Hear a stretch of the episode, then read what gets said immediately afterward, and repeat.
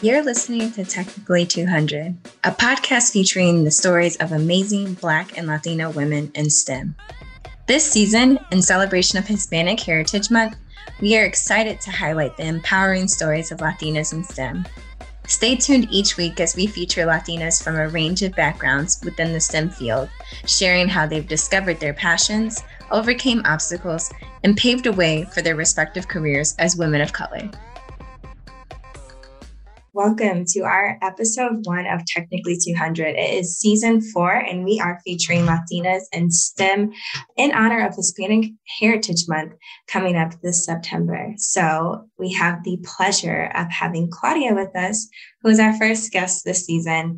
Claudia, I'm so excited to get started with today's episode, but I'd love for you to go ahead and kick things off by sharing with our Technically 200 listeners who you are and what you do. Thank you, Selena. My name is Claudia Elena Varela. My training is in biomedical engineering and dance. I am currently a PhD candidate in the health science and technology program that is housed in Harvard and MIT.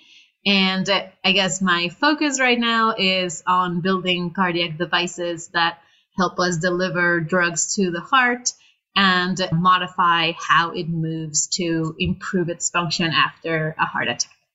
Awesome. That sounds like amazing work and very important work. Can't wait to dive into that further.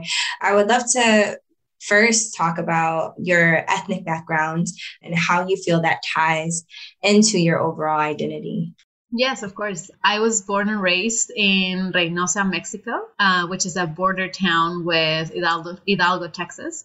I identify as Mexican, and I was lucky to have the support from my family and friends during high school to become interested in STEM. Unfortunately, the city that I'm from was highly impacted by drug dealing violence that arose in the late 2010, like around 2010. And I also was fortunate enough that my dad is an American citizen, and we were able to relocate to Texas during my senior year of high school, which, apart from allowing me to qualify for financial aid and pursue college in the U.S., it opened up like a world of possibilities in that matter. That is definitely a powerful story. It sounds like a lot of where you are from and your origin in Mexico connects to how you were able to come in here and pursue higher education and then continue down your career path now within the STEM field. So I would love to dig a little deeper there and hear more about what it was like growing up in Mexico, identifying as Mexican, but also migrating to the States so late in your childhood, young adulthood, and then going after such a rigorous education, like major and career path. Yes, of course. So Reynosa is a border town, so it always was very dynamic in terms of like people coming and going, and there's a lot of cultures that are around there. There's a lot of migration. It also is this. It was interesting to always grow up knowing that we have access to a whole other world just across the border. And even as a motivation for things like learning English and being able to have that, like those resources available as well in various ways, just by like being physically present in a different country, like 15 minutes after you left another one is kind of like a wild concept that people that live in the border kind of just always embody and grow with. And in terms of growing up there, I can kind of rephrase it. I can kind of go back to how I think I got into STEM. I think it was very multifactorial. My parents are engineers. In my family, education has always been highly valued just in general. And I have uncles that are physicians and also more engineers. So STEM was always something that was achievable and kind of like norm almost, something that you could always pursue. And it also, I was very fortunate to attend in Mexico up until basically high school. I was able to attend a private school that had very passionate and committed STEM teachers, especially in my years, I think, of middle school and high school. I had like key people that I remember instated how amazing science and engineering are in our day-to-day lives, and how like knowledge in those fields leads to the creation of things that did not exist before, and also like cures for disease or treatments for having that would help like your loved ones at some point or eventually. So I think at the beginning, I always wanted to be a physician because I was fascinated by biology. I like was that nerd kid that would love dissecting the frog in that like middle school experiment, and was fascinated by everything that like goes on inside of the human body, or like leading things in general.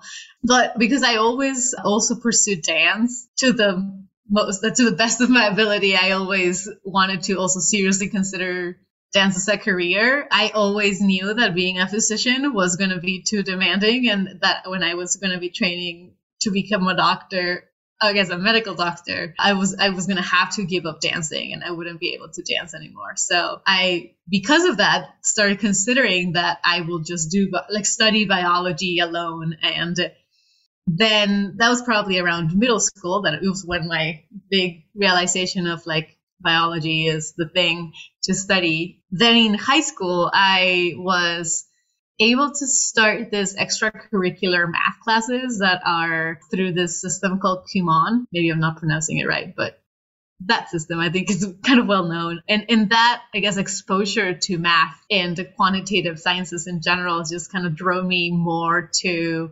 appreciate like my physics classes that I was taking in high school. And it really kind of pushed me towards the engineering side of things.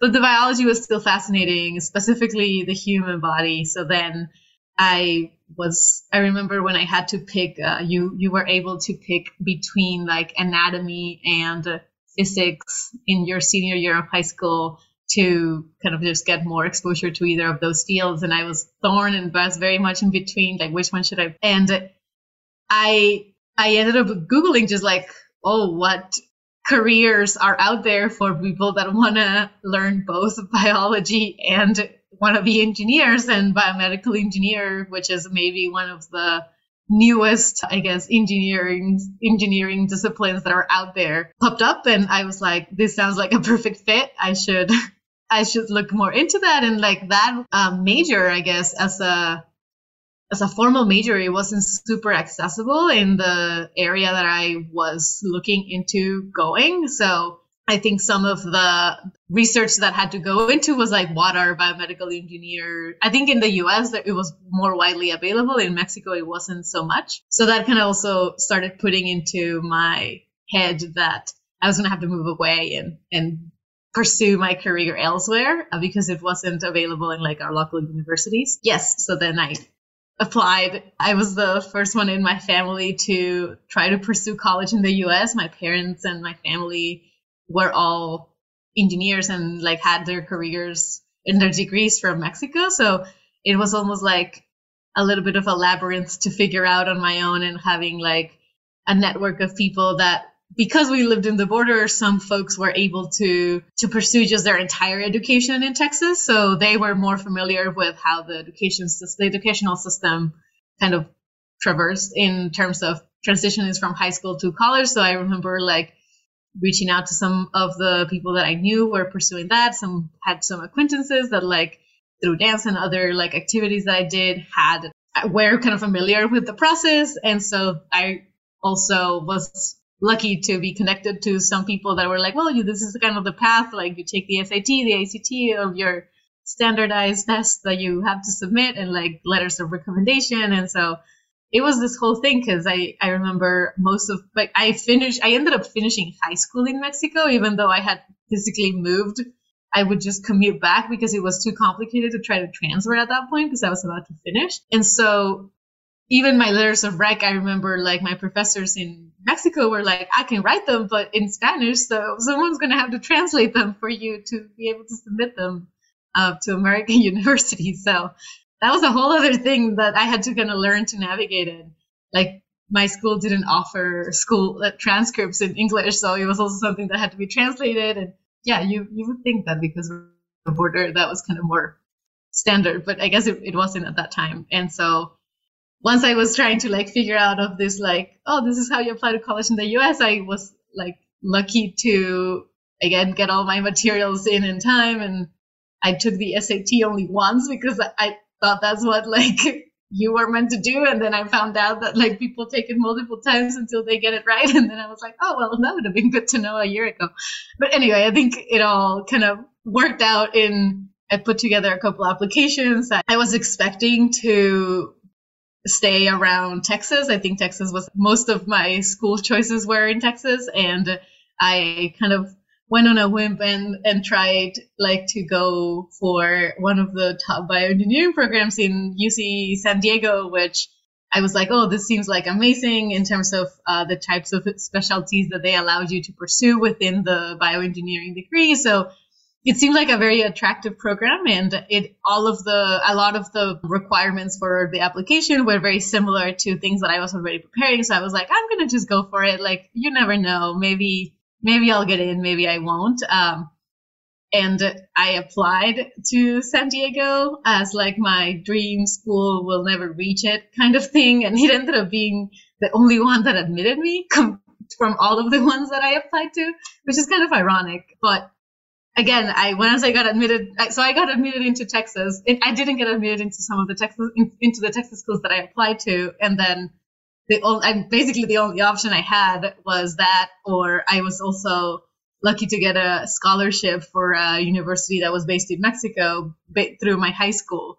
And because it all kind of like aligned, all of the planets aligned, and I was able to get a good financial aid package to be able to go to UCSD. I also visited there and was like amazed by the different world that it was. And so it was very exciting, and at the same time, I knew I had to be ready to kind of readjust what my educational experience was going to be. That was going to be from that point on, because again, all of my education up to that point was like through the Mexican education system. So yeah, I think once I got to college, the first year was definitely an adjustment. I think in terms of the sciences, I had really good preparation for all of the classes that I started taking, but I didn't have, for instance, any APs or IB credits. I couldn't really like transfer credits in any way. So I kind of started from scratch, and it was actually really good because in terms of the sciences, it allowed me to go through the classes knowing some of the material that I had learned from high school, even though it didn't like officially was able to be transferred. Like, it was validating to like know that I could do sciences, even if it was like at this different, like higher level, at this higher level setting in college. And in terms of the language, that was another whole thing. I was able to always have like extracurricular English classes through a small school that was around in Reynosa. I also was able to spend some summers in Texas, fully kind of immersing myself, talking just in English. But in terms of writing, I was definitely behind, and I had to take the, I guess, community college version class of what folks in my, I guess, like class would do like in high school, let's say. So I basically did, I think you basically were allowed to have up to the entire year. You were given 3 tries on passing this, I guess, writing exam that would kind of give you the thumbs up to now you can enroll in college level English writing classes. So basically I had to go through that multiple times. I didn't pass it the first time. I had to go through it twice. And then I was able to kind of check that box. And it was a really good learning experience for me, because I think despite the fact that I could like speak and knew the language, it reinforced my English speaking and writing abilities, which I think definitely paved the way for my college experience and for it to be as successful as it could have been. I feel like we diverged, but wow. I mean, but you incorporated so much into that. I mean, you highlighted, I mean, we talked about pursuing such a rigorous field and majors, and within, you know, the STEM sector, coming from, you know, Mexico, migrating and pursuing higher education, that process. But you included a lot. I mean, the fact that you were learning a different language, you were navigating the higher education system as a young student, coming to kind of how you describe it, this new world, this different country for the first time really to live and go after that dream. So there's so much to tackle there, but first would love to kind of highlight something I think that is, of course, associated with moving to a country like this and pursuing higher education, which is figuring out the immigration process. I know just previous context a little bit that you also tackled that along with figuring out how you were going to apply and take the SAT and do all of those things. So if you could share a little bit about that as well. Your family came with you, right? Yeah, I guess my parents were both familiar with the language and were able to navigate the situation, and had, I guess, in the border line, you have a lot of people that are bilingual just by default, or even speak only Spanish, even if it's in the Texas side. So I think in terms of resources to navigate the immigration process, they were definitely supported. And I know we also went through the process with another family member of ours that was undergoing the same process at the same time with our cousins. It was good to have that support, and I think it also was it was about trying to always have this hope that everything was going to work out, because it, again, could take a couple months, it could take years, and we were only kind of hoping that everything was gonna kind of work out in our favor. And to be fair, it also, going through the process of applying to college, I should highlight that some of the friends that our family members that were hosting us during that time they were applying to college as well. So I was also lucky to get their support while I was undergoing and trying to kind of navigate the application process. So I think that's also something good to highlight. Yeah, definitely. I mean, as with anything that takes effort, support is an important part of the journey. You spoke about family, their familiarity with the work that you are aiming to do, you are currently doing, but also you spoke about some other folks, such as professors and teachers and such. So thinking about what you had in mind to pursue, what did support look like? Yes, I've been very, very blessed with a lot of people that have supported my journey at every single step of the way. I think my family, parents, grandmas, uncles, definitely have always pushed me to that regardless, to always know that regardless of what happens, it's better to go ahead and try than to regret not trying because of fear that you will fail. And so that was always very much embedded in my in like the core values that we, I guess, pursue and yeah, I think that is, it also goes along the way with being humble and always remembering that that what you're gonna contribute to the world eventually is gonna be worth it, the hard work and the hours of effort. And I think that just that also is very intrinsic to I guess what I kind of call like being Mexican, is like you're perseverant, you're resilient, and always grateful while at the same time valuing community and family. So in terms of family, that's definitely some like a support mechanism that was always there, and I was very lucky to have. In terms of mentors that are more maybe on the professional side or the technical side, the teachers that I had in middle school and high school, most of the teachers that I had in STEM specifically were women, and that was always something that I appreciated, it was always something that I took for granted, that I could be a biologist, I could be a chemist, I could be an engineer if I wanted. And that was definitely something that I know I was lucky to have in retrospect, because it's definitely a male-dominated field. So that is something that I think back to, and I appreciate that I had those role models early on and in the early stages of my training. And once I got to college, I think it support looked very different, but it also came from professors. The main mentor that I had during my, I guess, speaking of STEM, was Dr. Francisco Villarreal, who was like the professor of the lab that I worked at during my entire undergrad career, and him and his students and like postdocs were always there to kind of help me navigate what becoming a scientist would mean, and to being like exemplary people that are also Hispanic, Latinos, and are there to, we're very passionate and really there to keep training folks into STEM and into scientific careers. So I think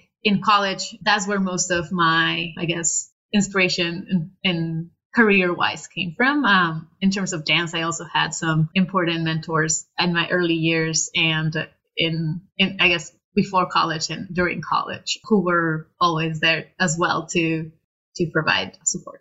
I love that. Really cool that you were able to see representation of women of color within the field so young. But you alluded to also understanding later on down the line that it was a male-dominated field. So knowing that you are kind of high up there in your higher education, academic pursuits in the field of academia now, what is it like being a Latino woman or a woman of color in your field and in academia, in your discipline at this point in time? And what was it like moving kind of backwards almost, seeing that so young and then realizing, wait a minute, there's not a lot of representation or access for people who look like me in this space? It was shocking to me how the further, I guess, up the ladder you go in academia, the least representation you see just in general, in terms of gender, in terms of race. And in a way, it ignited my, I guess, passion to do something to change that during my lifetime. And I think that comes also from seeing what having a mentor during my college years can do to me and what it can mean for someone else to have someone like me be their mentor further on. So I think that's how I became very much like, from the moment I think I decided I wanted to become a scientist, I always saw myself as a person in academia that at the same time was doing and helping society discover things that could help their health. Also having the bigger focus always be in how to keep nurturing the next generation of scientists, specifically for scientists that are not represented currently, that are underrepresented, and changing that panorama is definitely what I hope to contribute throughout the length of my academic career. I guess having said that, also during my college years, I did some outreach at high schools to try to, again, encourage folks to pursue STEM, period. I think in grad school, it has been more about how do we advocate for institutional change to accommodate people that are not currently represented in the system, and how from an institutional standpoint, there's all of these things that can be evaluated and looked at in order to update how the space currently handles having folks that haven't traditionally been here around.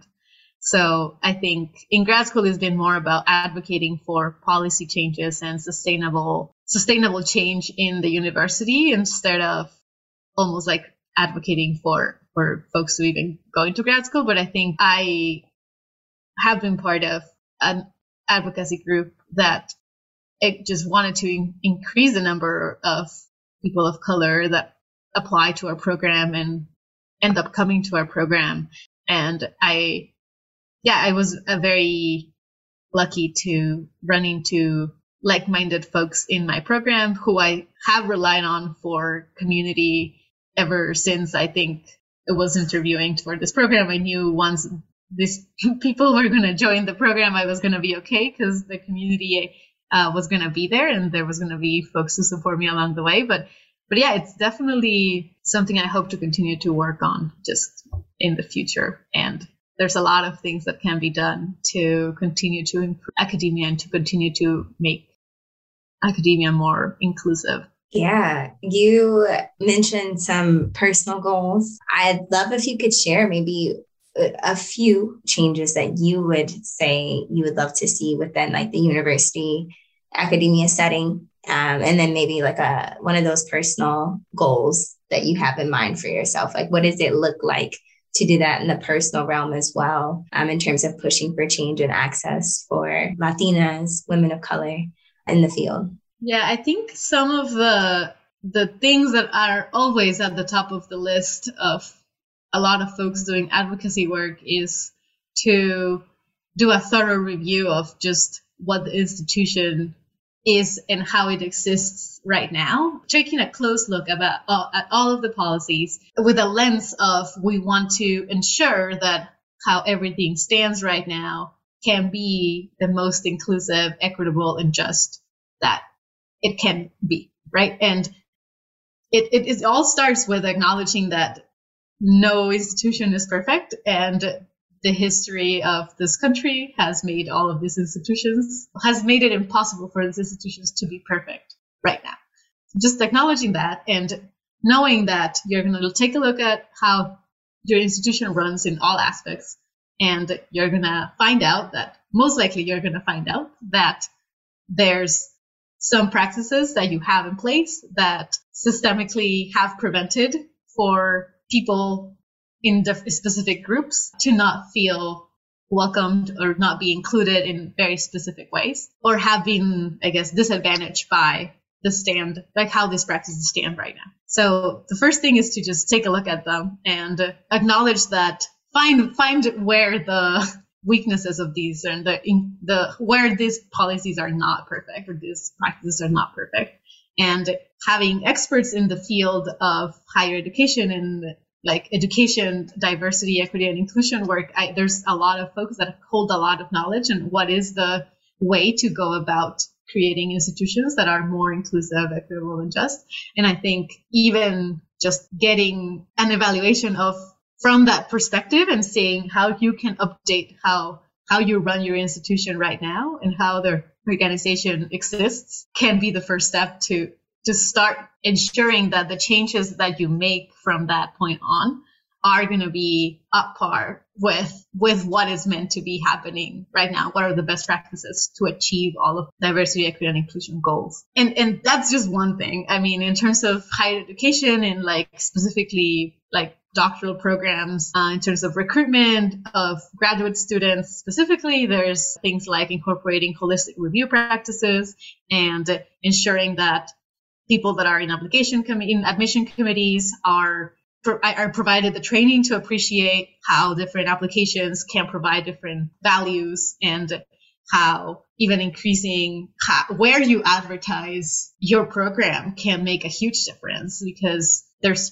a lot of very talented folks out there that just basically maybe don't know that your program exists and it could be the perfect program for them. And yeah, I think also there's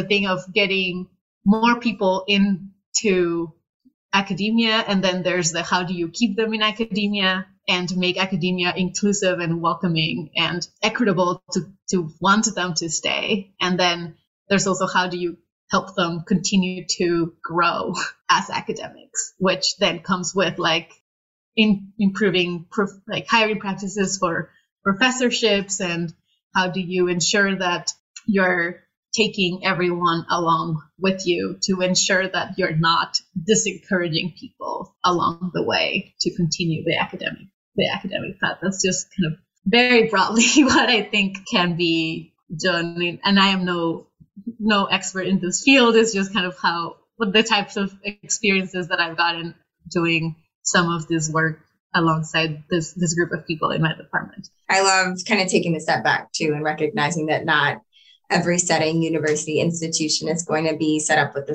same way and have the same, issues or flaws, I guess, in kind of the way in which they are operating, where, some of these more equitable practices maybe falling through the cracks. I want to circle back to a part of your story that I thought was really unique, and we haven't touched on it too much yet, but you mentioned earlier that you were also into dance, and that in considering what major or career long-term you would pursue, you thought about feasibility of maintaining dance alongside that. So where are you now with dance? Are you still dancing? Were you able to integrate that into your academic pursuit?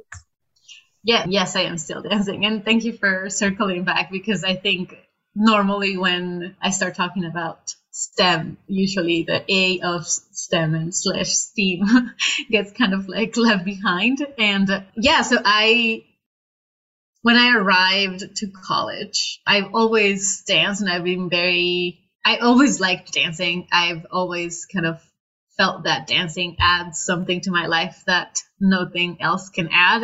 And everything that dance has ever given me has always been reinforces my values and a lot of like what I think end up being some of my personal qualities end up also coming from the fact that I was able to pursue dance from a very young age. In having dance as an activity that I always did and that I was passionate about, and that teaches you discipline and hard work and commitment, all of that, when I got to college, I knew I wanted to keep pursuing dance. And at least to my knowledge, in some, I guess in Mexico, you can't really just pursue two majors at the same time. You have to basically be dually enrolled in either the same university or a different university, and it's not too easy to just kind of mix and match classes. So I was never really expecting to be able to do that once I started to college in the US. But when I got to college in the US, I realized that you could take up what it was called a minor, and it was basically you take some classes, and because you took a certain amount of classes, you have a certain amount of, you've completed a certain amount of a degree, so you get a minor degree on this other field. So when I realized that I was able to do that, I was like, oh, well, I know that my major is going to be bioengineering, but I would love to have a minor in dance. And when I started college, I also signed up for dance class. And in the Department of Theater and Dance in UC San Diego, there was amazing professors. And when I realized all of what the training in that department could offer me, I basically started wondering like, oh, I want to just keep taking dance classes regardless of whether they're going to count towards my minor or not, because I guess minors take maybe like 7 classes to complete. And during the time that I was taking classes towards my minor, I met the professor who became my dance mentor, as I call her, during college, Professor Patricia Rincón. And she was like, oh, well, you seem to like really thrive in these classes, and you're a minor, right? And I'm like, yeah, I'm a minor. She's like, why don't you just become a major? And I was like, can you do that? I thought I was only able to do one thing. And she's like, no, I mean, we have plenty of double majors here, specifically within dance and theater in the Department of Theater and Dance. And I was like, oh wow, well, let me look into it and I'll get back to you. And I looked into it and I kind of like played around with all of the units that I was going to have to take and when, and certain like class series that like had to be taken consecutively, and like all of these kind of like logistical points. And then I think I came up with a plan for, instead of taking 4 years to finish my degree, I was going to take 5. And I was going to basically split my last couple years between the upper division requirements of dance and engineering. And by the time I finished my 5th year, I was going to be able to basically fulfill all of the requirements to have both majors. So that's kind of what happened. That's how it started. I was able to do that, and it was honestly one of the best decisions I've ever made, because also undergoing the training, specifically in the dance program at UC San Diego, which is highly focused in research and choreography, it was also very similar to the, I guess, intellectual underpinnings of doing research. It was all about how do you find ways to go from ideas in your head to movement on the stage that delivers a message or makes the audience feel a certain way or get a message. And so it made me very, it only like kind of entered this loop of this feedback loop of creativity and curiosity always being at the forefront of both my science, I guess, training that I was getting, and then my creative and artistic training that I was getting. So yeah, so I think because of that, I realized that I wanted to always keep both careers side by side. And even though like during college, I started obviously pursuing grad school and PhD, and my PhD, I knew it was going to take kind of like, it was going to be at the PhD was going to be at the forefront of what I needed to focus on in terms of time and effort, because it's something that I wanted to complete in order to continue to pursue academia. I was still able to, once I moved to Boston, reach out to a dance company, a local dance company called Danza Organica that creates work focused around social justice, and basically is a company whom I've been training with ever since I got here. So because as a PhD student, after you finish your classes, your schedule is quite flexible. And if you have an advisor that allows you to also have that flexibility, which I'm very, very, very lucky to have, I have been able to manage being a company member with Danza Organica while at the same time continuing to pursue my PhD. And in terms of what I see, how I see dance to continue to be in my life in the years to come, during this like grad school years specifically, I have been thinking a lot about what dance as a field can do and can give. And my training has mostly been in choreography, and I did my thesis mostly in like how in choreography, and specifically of social justice related work.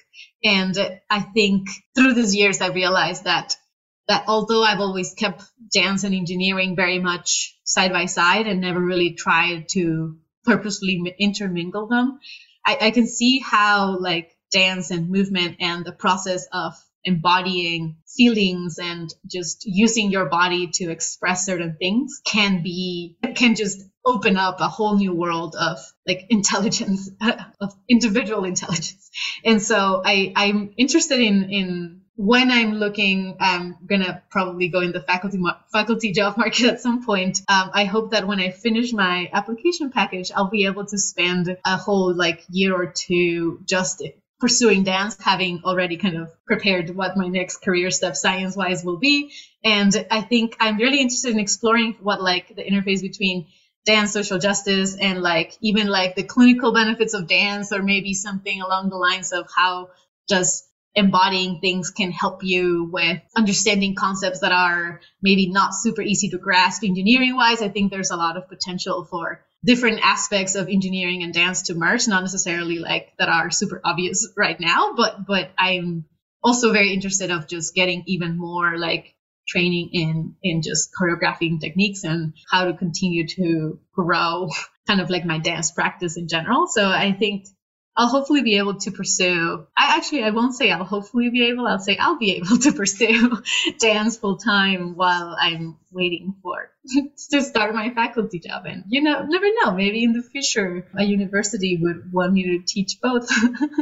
There we go. I mean, you've done it this far. You found a way to integrate and maintain both of your passions. And I think that's very admirable that you have not only found that path and continued to be intentional about it, but it has all come together so seamlessly. So I can only imagine what you'll be able to do moving forward. And I'm sure you're definitely going to make it happen. One thing I want to highlight before we kind of wrap up for today is just you spoke about STEAM versus STEM. And I know STEM is the more traditional, probably the more common terminology of thinking about science and technology in this field. Tell us a little bit more broadly what STEAM is and what the importance of that A is, especially for our young people who are, I don't know, seemingly more creative these days, really integrating the arts, but also are recognizing that technology and science really is the future for us. Yes, I mean, in terms of like how deep the concept of STEAM goes, I have to say that I only know what the acronym means, and all of the exposure on how those integrate has basically been integrated by my personal experience and like what I think kind of makes them all fit together. So STEAM versus STEM. STEAM is science, technology, engineering, arts, and math, versus science, technology, engineering, and math, which is just STEM.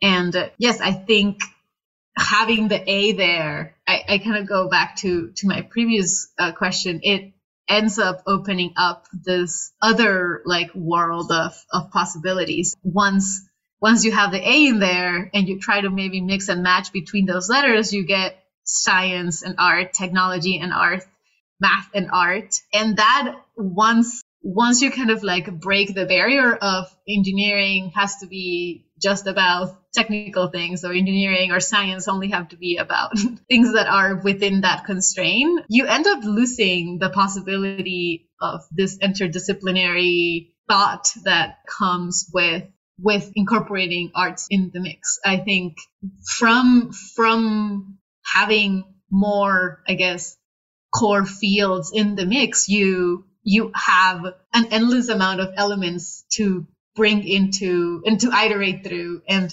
maybe you don't know like what engineers or scientists like have been struggling with. Maybe there's a parallel process that in the arts has been like always been just standard, and maybe you miss that if you just don't want to incorporate the A in the mix. And I think that is maybe a little bit too abstract, but in terms of practical matters, just having the ability to be open to having an artistic practice that you do every day that then lets you have the creative mind or like your creative juices flowing by the time you get to like a scientific practice that you have every day. I can't see how that is in any way detrimental. And so I think it can always add, and that's again maybe a little bit too abstract as well. But in terms of technical matters, like if you don't have art in the mix, like how is it that like scientific illustrators can do textbooks to help us